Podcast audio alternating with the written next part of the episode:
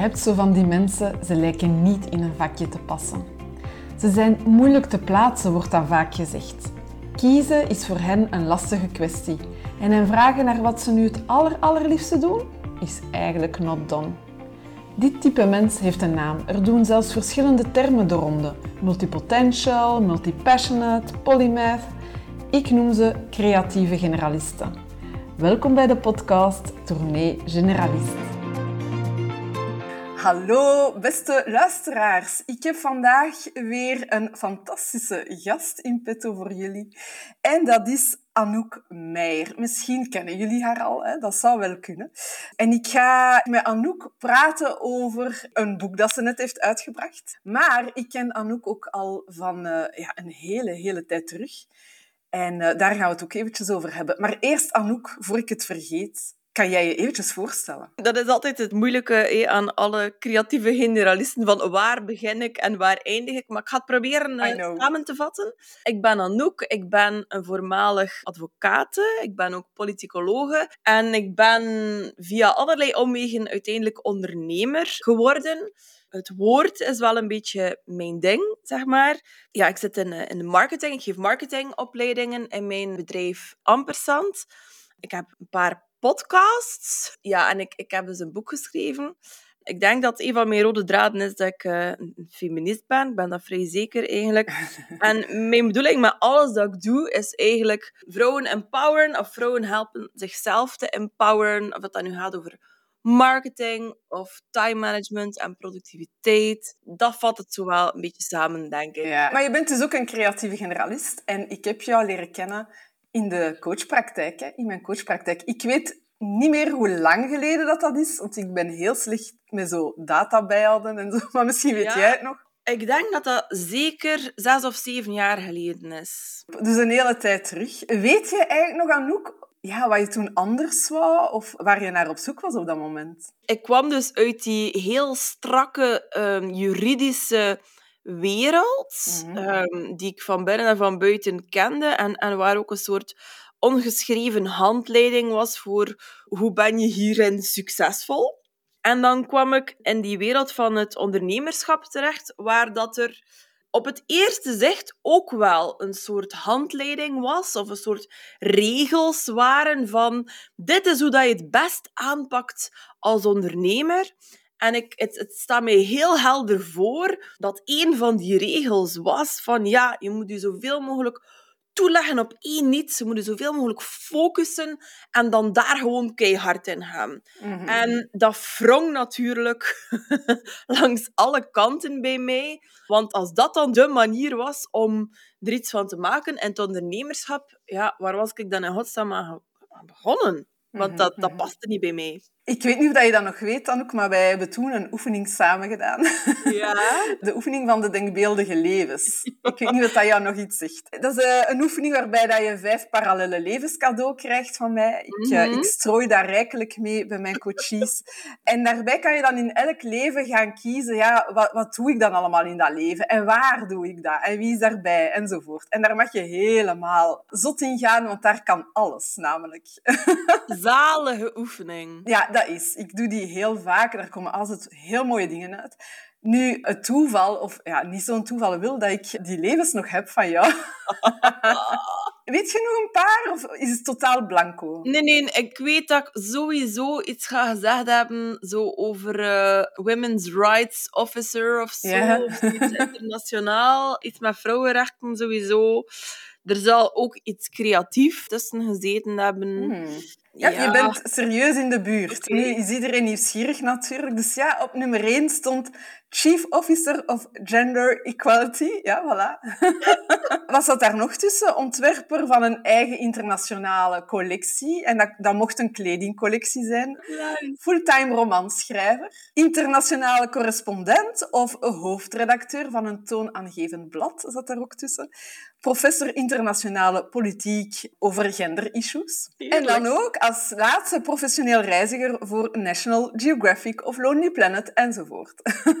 Mannekes toch. Ja, zalig Het is wel zot hoe dat, dat um, eigenlijk nog altijd stand houdt. Ik zou voor allemaal, denk ik, direct tekenen. Ja, dus wat dat meestal na die oefening gebeurt, is dat je zo wat gaat kijken. Wat zijn de rode draden in dit verhaal? En uh, dat is heel duidelijk. Hè? Zo, dat onderzoek komt daar ook wel in. Visie ontwikkelen, maar dat schrijven en dat creëren is zeer, zeer aanwezig. Het autonoom zijn, dat droopt daar ook wel af. En ook wel een beetje het zichtbaar zijn. Hè? Zo, ja, een publiek hebben. Hè?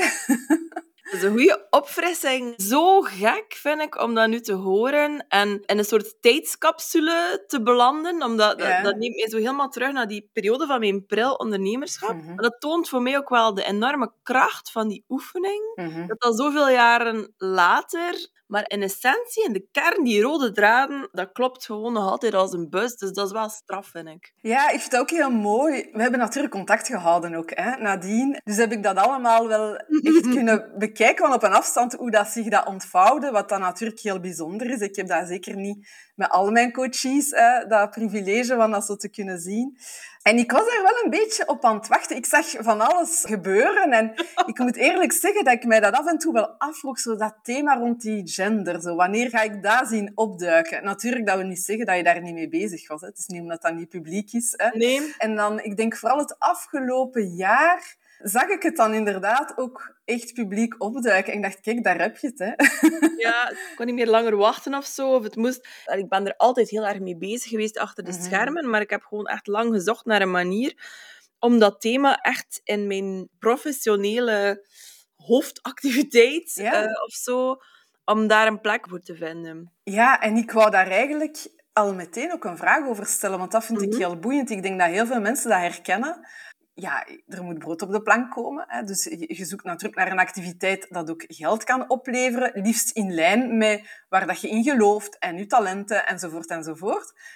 Maar je hebt natuurlijk ook soms thema's waarvan je denkt, ja, dat vind ik heel belangrijk, dat ligt mij heel na aan het hart, maar dat is niet meteen iets voor een winstgevende activiteit of zo. Ik weet niet of dat je dat ziet om daar iets over te delen, van hoe dat, dat voor jou is geweest. Is dat iets dat je altijd hebt warm gehouden? Of hoe, hoe is die zoektocht voor jou geweest? Ik kwam uit die advocatuur en voor heel veel mensen was dat zoiets van die is hier compleet van het padje af. die zit in een, een, prestigieus kantoor, die gaat daar vernoot worden, huppel de pup. En nu gaat hij in één keer zelfstandig worden. Ze weet eigenlijk zelf nog niet goed wat ze wil of hoe en wat. Dus er was, denk ik, in die eerste periode voor mij een soort bewijsdrang toch wel, als ik daar achteraf naar kijk, van ik moet dat hier zo rap mogelijk doen marcheren. Dat moet hier zo snel mogelijk, zo succesvol mogelijk worden. Mhm. En ik denk dat ik toen echt ingezet heb op wat kan ik het beste, dat die bal het snelst gaat doen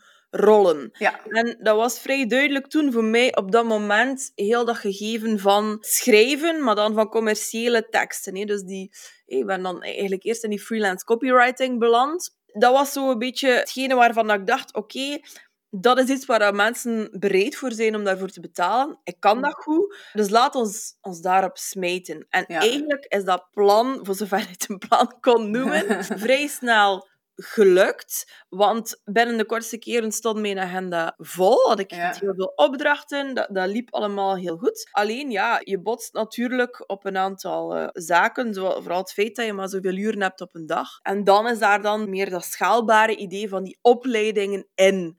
Uh, gekomen. Mhm. Die opleidingen, dat gaf mij dan al wat meer voldoening, ook omdat ik wel heel erg hou ook van um, sociaal contact, mensen inspireren, bezig zijn met andere mensen. Die uitwisseling vond ik ook heel belangrijk. Dus dat kwam al een beetje dichter in de buurt. En dat is dan eigenlijk ook heel goed beginnen draaien. En natuurlijk, een keer dat je iets hebt dat goed werkt, dat, dat aanslaat, dat mensen ook echt van zeggen, miljarden, dat is echt tof, dat is goed, we zijn hier blij mee, we zijn hier content van. Als je dan eigenlijk nog een beetje wil pivoteren of experimenteren, dan is dat veel moeilijker dan in die beginfase als je eigenlijk nog een blanco blad hebt. En als je nog niet iets opgebouwd hebt. Want Ja, ik vind dat wel, want je hebt geïnvesteerd. Hè? Je hebt tijd en middelen en je hebt iets opgebouwd.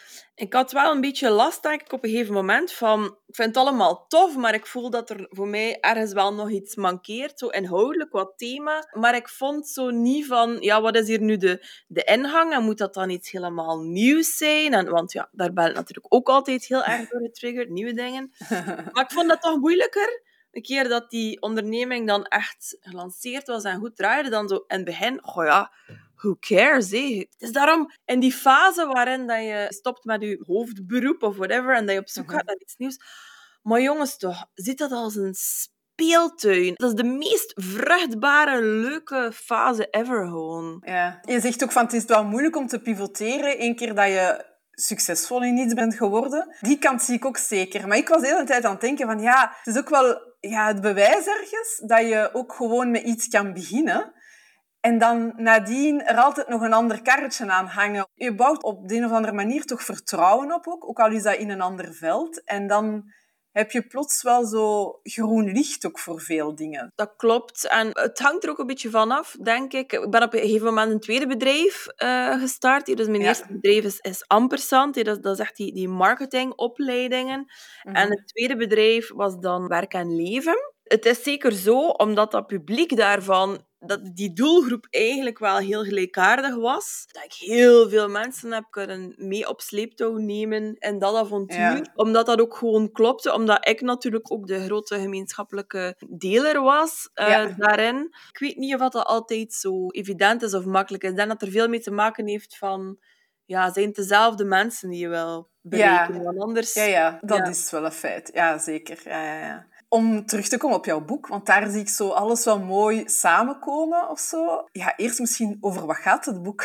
Het boek heet Op een dag ben je dood en um, de ondertitel is Ophouden met andermans shit te fixen en eindelijk doen waar je zelf zin in hebt. Het gaat voornamelijk over vrouwen en tijdsdruk, waaraan we collectief onderhevig zijn. De systemen die druk zetten op onze tijd. Dus de hustle culture, het patriarchaat en de aandachtseconomie. Je zou kunnen zeggen, het staat in het rijtje met de zelfhulpboeken, maar eigenlijk is het anders dan de meeste zelfhulpboeken in die zin dat ik vind dat we niet allemaal individueel verantwoordelijk zijn voor ons eigen geluk, werk en leven. Er zijn een aantal heel structurele, systemische gegevens in onze maatschappij waar dat je je nu eenmaal niet uit weg kunt manifesteren. En dat was voor mij een hele belangrijke om dat mee te nemen in dat boek. Voor mij was het gek genoeg de eerste keer dat ik echt nadacht over de rol van die genderongelijkheid op het leven van een creatieve generalist. Hoewel dat, dat hmm. thema natuurlijk al veel in de coachpraktijk aan bod is gekomen. Ja. Maar niet in zijn algemeenheid dan, maar wel hè, de ervaring van de persoon in kwestie. En ja, omgaan met die vele rollen, met die mental load waar dat je het ook over hebt. En daar zullen we straks misschien op terugkomen. Maar dus als maatschappelijk fenomeen, ik heb die twee nog niet zo heel vaak met elkaar gelinkt in mijn hoofd. De meerderheid van de mensen, Sylvia. Maar dan de meeste mensen die vragen van ja, waarover gaat uw boek? En je ziet ze zo echt even denken zo van, wacht eens, ja, uh, hoe dan? dat behoeft altijd wel een extra woordje uitleg of zo. Ja. Een keer dat je het gezien hebt, dan ga je het niet meer niet zien. En dat hoop ik ook wel te bereiken met mijn boek. Een keer dat mensen dat boek gelezen hebben, dat ze er ook gewoon wel ja, dat dat bewustzijn er is. Ja, en ik was dan ook heel benieuwd om de vraag eens aan jou te stellen van hoe denk je dat die genderongelijkheid stokken in de wielen steekt in het leven van een creatief generalist? Kan je zo een paar voorbeelden geven? Het doet mij spontaan denken aan uh, Virginia Woolf, de bekende Engelse feministe met haar boek A Room of One's Own of A Room of Her Own, die dus heel erg een pleidooi voert voor een afgesloten ruimte waar een vrouw die creatief werk wil doen, kan vertoeven. Een fysieke, wereldlijke voorwaarde om eigenlijk echt goed uw werk te kunnen doen. Voor mij triggert dat dan meteen ook de gedachte van ja, het is waar, uh, Virginia. Een schrijfhok bijvoorbeeld voor mij, dat is hier, ik zit hier in mijn studio. Mocht ik die studio niet hebben, ik weet ook niet hoe dat ik mijn creatief werk zou gedaan krijgen. Maar het is nog veel meer dan dat. Het is niet alleen deze ruimte. Het mhm. is de mentale ruimte om je werk, creatief werk te kunnen doen. Het vrij kunnen zijn van ander werk invullen van andere rollen vrij kunnen zijn van die mental load. Probeer maar een keer creatief te zijn als je in je achterhoofd 36.000 afspraken met logopedisten voor je kinderen en vakantiekampjes en, en heel de routemeteut hebt. Allee, er zijn maar 10% vrouwelijke Nobelprijswinnaars. Als we kijken naar de literatuur, als we kijken naar de muziek, als we kijken naar de kunst in het algemeen. Vrouwen zijn ten eerste minder zichtbaar, dat is waar, maar er zijn er ook minder die al dat werk doen. Hoe komt dat? Dat heeft alles te maken met die genderrollen natuurlijk. Als al dat extra werk dat nodig is, die reproductieve arbeid, om mensen in leven te houden, letterlijk. Mhm. De was, de plas, koken, boodschappen, al die dingen. Als we daar nog altijd van verwachten dat die eindverantwoordelijkheid daarvan voornamelijk bij vrouwen ligt, dan is het niet moeilijk dat er zoveel meer werk uh, gecreëerd wordt door mannelijke wetenschappers, mannelijke kunstenaars, mannelijke schrijvers mm en, en verder. En dat heeft een verpletterende impact op hoe dat onze wereld eruit ziet. Alleen stomme, niet stom, maar, maar zo dagdagelijkse dingen. Nee. Vrouwen hebben 40% meer kans om te sterven of om ernstige verwondingen op te lopen in een auto-ongeluk, omdat ja. autogordels eigenlijk niet gemaakt zijn met een vrouwenlichaam in gedachten. Het is nog maar sinds vorig jaar dat menstruatieproducten getest wordt met echt bloed miljarden mensen die maandelijks een regels hebben. Hallo, dat is waanzin. Mhm. Als je bedenkt onder wat voor juk dat vrouwen eigenlijk nog altijd zitten mhm. en welke mhm. impact, hoe dat, dat doorwerkt, niet alleen in onze individuele levens, maar ook maatschappelijk en, en hoe dat onze maatschappij eruit ziet gewoon. Mindblowing allemaal, hè, als je daarbij stilstaat. Om het even terug te trekken naar ons leven, hè, want natuurlijk, daar begint het. Ja, ja, tuurlijk. Ik weet ook dat je een partner hebt met een heel drukke job. Hoe eis je die plek op? Kan je daar zo een aantal tips in geven? Ja, goh, het begint met een visie delen en waarden delen natuurlijk. Ik mhm. herinner mij, als ik nog advocaat was, er was één vrouwelijke vernote op kantoor, al de rest waren allemaal mannen. En ik weet nog dat hij mij op een gegeven moment zei, als ik u één goed carrièreadvies kan geven, dan is het choose your husband wisely. En ik dacht, dat was slecht hier in godsnaam. Maar nu snap ik heel goed wat dat ze bedoelt. Ik heb een partner gekozen die vanaf dag één ook wel heel goed besefte van, ja, dat, dat ik iemand ben met mijn eigen ambities en mijn eigen dromen en dat ik daar Oké, ja, je moet altijd met elkaar een weg zoeken en compromissen zoeken, maar die au fond wel voelde van dat gaat hier wat een weg vinden of die gaat hier niet content zijn. Dat delen van die visie en van die waarde van het is voor ons eigenlijk alle twee heel belangrijk om professioneel voldoening te hebben in wat we doen. En anderzijds om ook wel echt aanwezig te zijn thuis en voor elkaar. Om daar echt samen als team, als koppel in te staan en, dat als een gezamenlijke kweeste te zien van hoe gaan we dat hier doen marcheren. Als je dat niet hebt, dan is er geen beginnen aan gewoon. Het idee hebben van wij zijn hier eigenlijk beiden eindverantwoordelijke. Hmm. Dat ons gezin als zijnde een economische entiteit die het is, dat dat goed marcheert, dat dat goed loopt. Dat, dat jij je ding kunt doen, dat ik mijn ding kan doen, dat onze kinderen uh, er zijn. En dat is puzzelen. Ik weet daar toevallig heel veel over, omdat ik daar heel veel over geresearched heb. Maar ik ga op geen enkel moment pretenderen dat we hier de perfecte oplossing tussen aanhalingstekens gevonden hebben. Uh, trouwens, dat is ook voor elk koppel ziet dat er ook anders uit. Hè? Het is niet dat wij in alles wat wij doen bijvoorbeeld een 50-50 verdeling nee, hebben. exact. Mhm. Dat is ook niet nodig.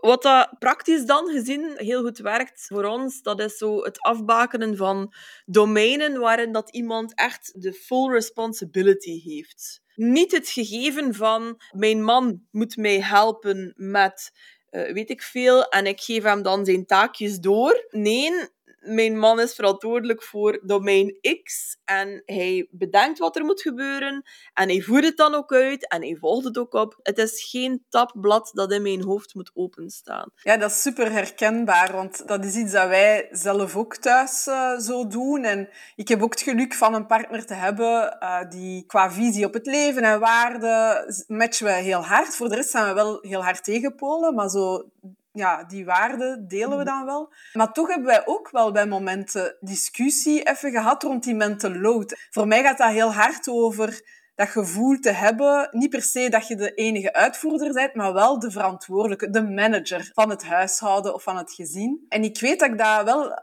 een paar keren heel expliciet moeten maken van ik weet wel dat je bereid staat om te helpen op elk moment dat ik het u vraag, maar het gaat me over die verantwoordelijkheid van er allemaal aan te moeten denken en het ook nog maar te vragen aan u. Het feit dat ik het vraag en dat ik iets wil delegeren, maakt wel... je moet het eerst kunnen bedenken. Ik weet dat ik dat letterlijk soms zei van het is zo vermoeiend om precies de coördinator hier van eh, het hele gebeuren te zijn nu zijn we toch ook meer geëvolueerd naar zo een beetje subverantwoordelijkheden verdelen of zo. En dat werkt wel goed bijvoorbeeld, mijn man is contactpersoon van school. Ik denk dat ze daar op school denken dat mijn kind een heel afwezige mama heeft. Ja. Dat maakt niet uit, hè. ik weet wel hoe het echt zit. Maar ik bedoel maar, ja, dat geeft wel rust. Dat je weet, oké, dat is een domein. Ik moet daar niet te veel over nadenken. Als er daar iets opduikt of zo, dan hoor ik het. Ik denk dat dat voor elk gezin heel belangrijk is. Maar ik denk dat dat bij uitstek voor creatieve generalisten heel belangrijk is, omdat wij ook al binnen ons professionele domein vaak heel veel patches en rolletjes hebben.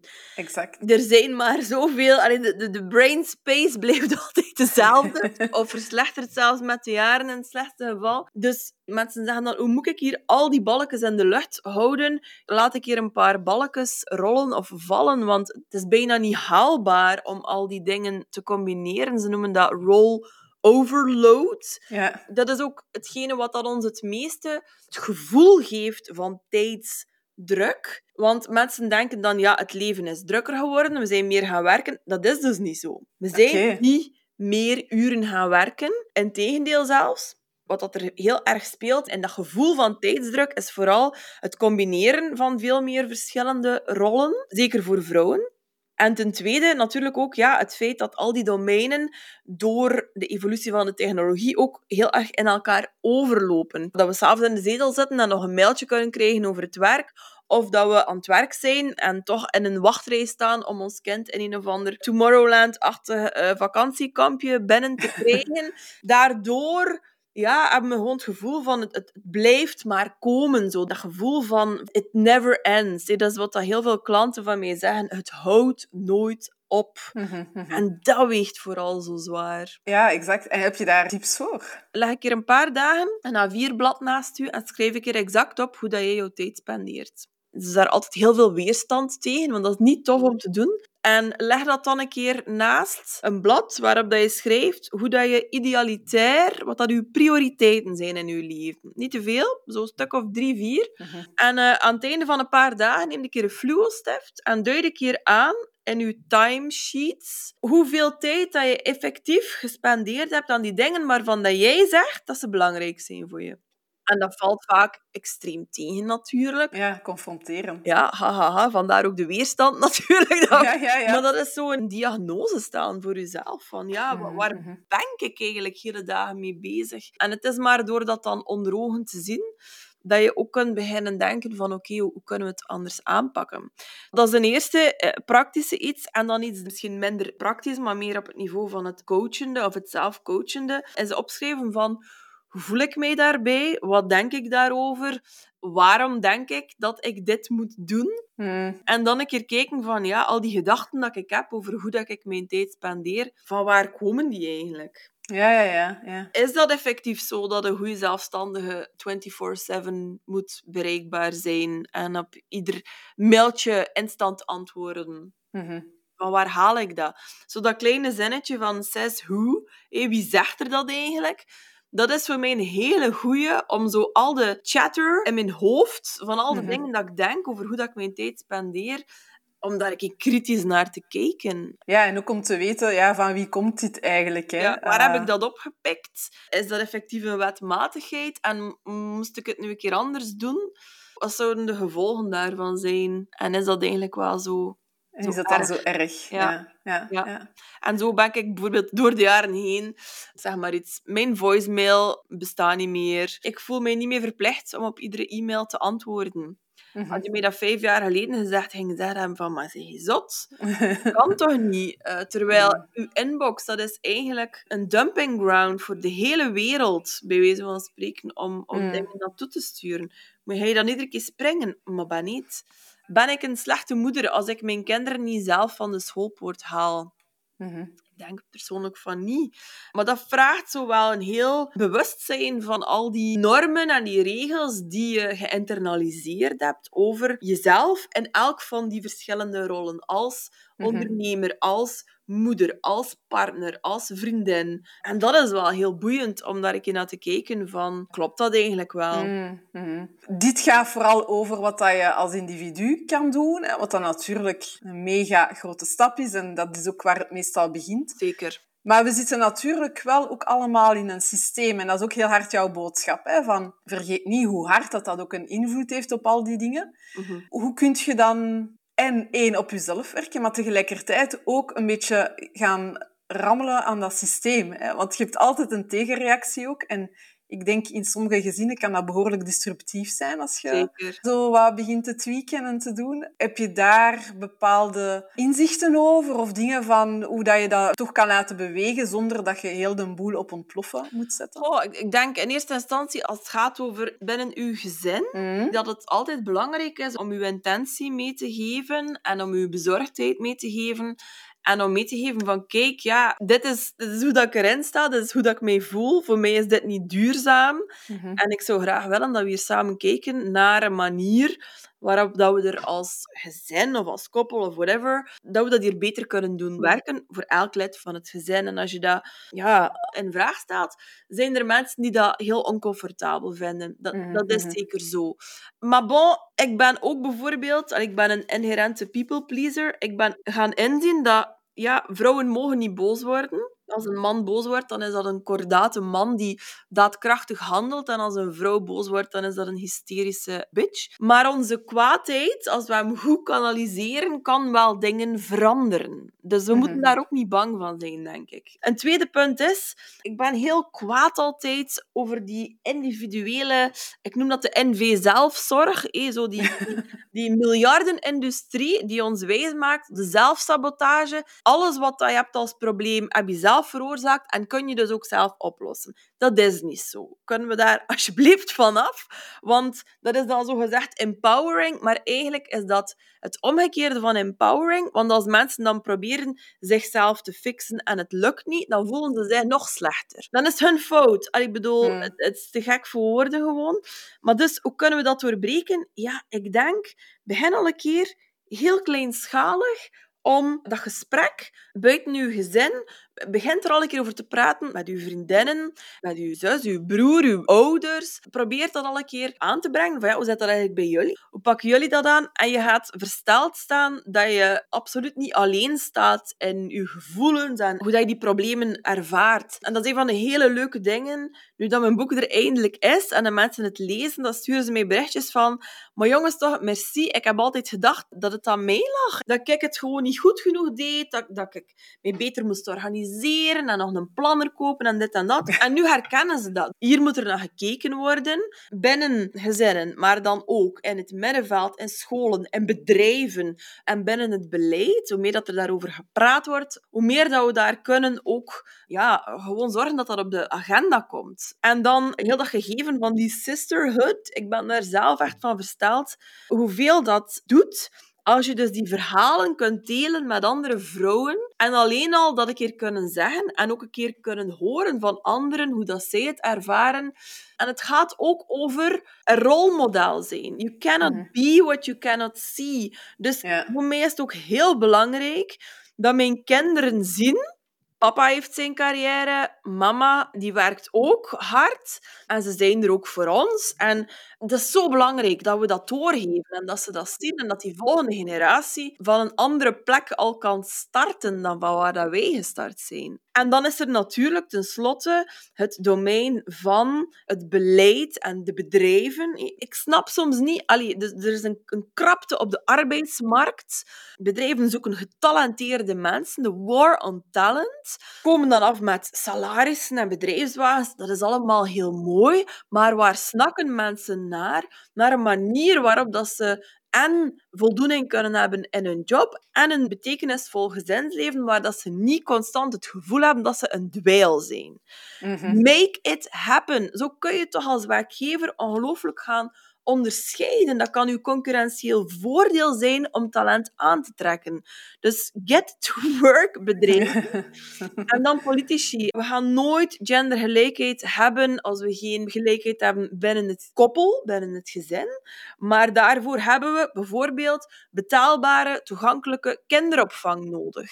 Daarvoor is het nodig dat de loonkloof weggewerkt wordt. Daarvoor is het nodig dat er meer vrouwen in raden van bestuur zitten, dat er meer vrouwen plaatsen van macht komen.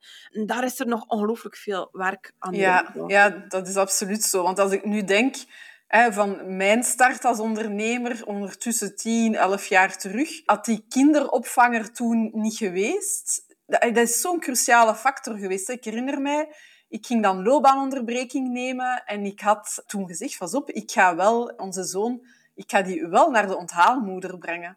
Vier dagen in de week. Wat dat op zich toen al vrij... Ja, ja. Mensen beetje... vonden daar iets van waarschijnlijk. Ze zeiden dat dan wel niet met gezicht, maar ik vermoed wel dat dat een beetje ongewoon was. Omdat het echt wel de bedoeling was van die loopbaanonderbreking om bezig te zijn met, oké, wat wil ik anders en hoe gaat dat eruit zien en de eerste stappen daarin zetten. Maar had ik toen geen onthaalmoeder gehad zoals ik die toen had, waar ik echt zo'n fijn gevoel bij had, het ideale beeld van een onthaalmoeder en tweede mama ziet, dan had dat niet gebeurd. Dus in die zin zijn die systemen effectief zo belangrijk. En, en ook, als ik dan mij bedenk, ook het uh, ouderschapsverlof dat mijn man toen heeft kunnen opnemen. Ik was net met een nieuwe job begonnen, dus ik moest na drie maanden terug gaan werken. Wat toen voor mij ongelooflijk pril voelde om Alexander toen al uh, naar de crash of de onthaalmoeder te brengen. Toen heeft mijn man een extra twee maanden, denk ik, bij hem gebleven, wat dat ook een wereld van verschil heeft gemaakt. En eigenlijk ook wel voor hun band samen. Hè? Tuurlijk. Want uh, ik moet eerlijk zeggen, dat was iets dat ik in mijn man niet zozeer gezien had, maar hij was toen de kalme factor in, allez, in de opvoeding. Ik vind dat zo goed dat je dat aanhaalt, want weet je, feminisme en gendergelijkheid, it works both ways. Ja. Dus, dus we willen dat vrouwen evenveel rechten hebben in de praktijk praktijk. Mhm. Maar er is voor mannen een wereld aan voordelen te behalen ja. als we daar naartoe gaan. En één van die dingen is, naast een, misschien een vrouw die gelukkig is, ik weet niet, allee, dat kan niet mis zijn, maar inderdaad een veel uh, closere band met hun kinderen. En dat komt ja. weer die kinderen ten goede, om eigenlijk van beide ouders uh, verschillende dingen te leren het is ook zo, als mannen in de fase dat kinderen jong zijn, meer reproductieve arbeid opnemen, dat dat een enorm grote impact heeft op hoe dat die kinderen dan later zelf, uh, hoe dat zij erin staan, welke visie dat zij daarop hebben. Dus dat is super, super, super belangrijk. Trouwens, ik geef het graag mee voor de luisteraars die misschien zeggen van ja, ik vind het allemaal nogal moeilijk om, uh, om mijn partner misschien mee te krijgen en zo in het verhaal. Het is aangetoond dat een eerlijkere taakverdeling binnen het koppel leidt tot een meer voldoeninggevend seksleven voor beide partners. Eerst en voilà, kijk, mic drop. ja, we kunnen hier natuurlijk nog uh, oneindig uh, verder over babbelen. Razend interessant thema en ook heel tof om het eens te koppelen met zelfontplooiing als generalist. Hè. Dat vraagt tijd en ik denk zelfontplooiing als generalist ik kan natuurlijk niet vergelijken met een niet-generalist, want ik ben er geen, maar ik heb het gevoel dat dat misschien wel wat meer tijd vraagt. Net omdat in onze maatschappij, ja, dat specialisten soms wel wat meer als de norm gezien worden. Misschien. Het is misschien wel bij uitstek van belang voor een generalist om die tijd te nemen, te claimen, te creëren. Ja, zo ervaarde ik het ook heel veel in jouw boek. Zeker uh, als je ja, ook begint over hoe word je een time rebel. En dan moeten mensen dan maar ontdekken in jouw boek wat je daarmee bedoelt. Hè. Maar er staan heel veel goede tools in van hoe dat je terug grip krijgt over die ruimte en die tijd.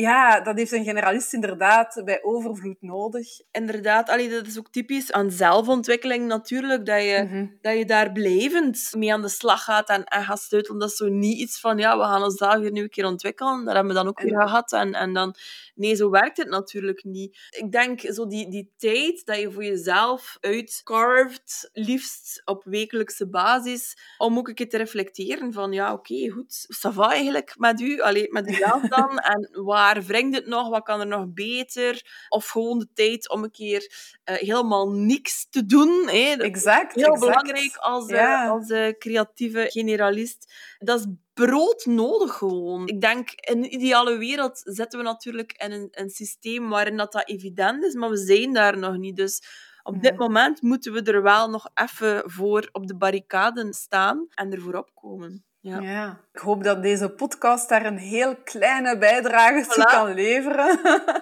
Anouk, heb je nog een laatste boodschap voor onze generalisten? Want jouw laatste boodschap wordt het sowieso niet.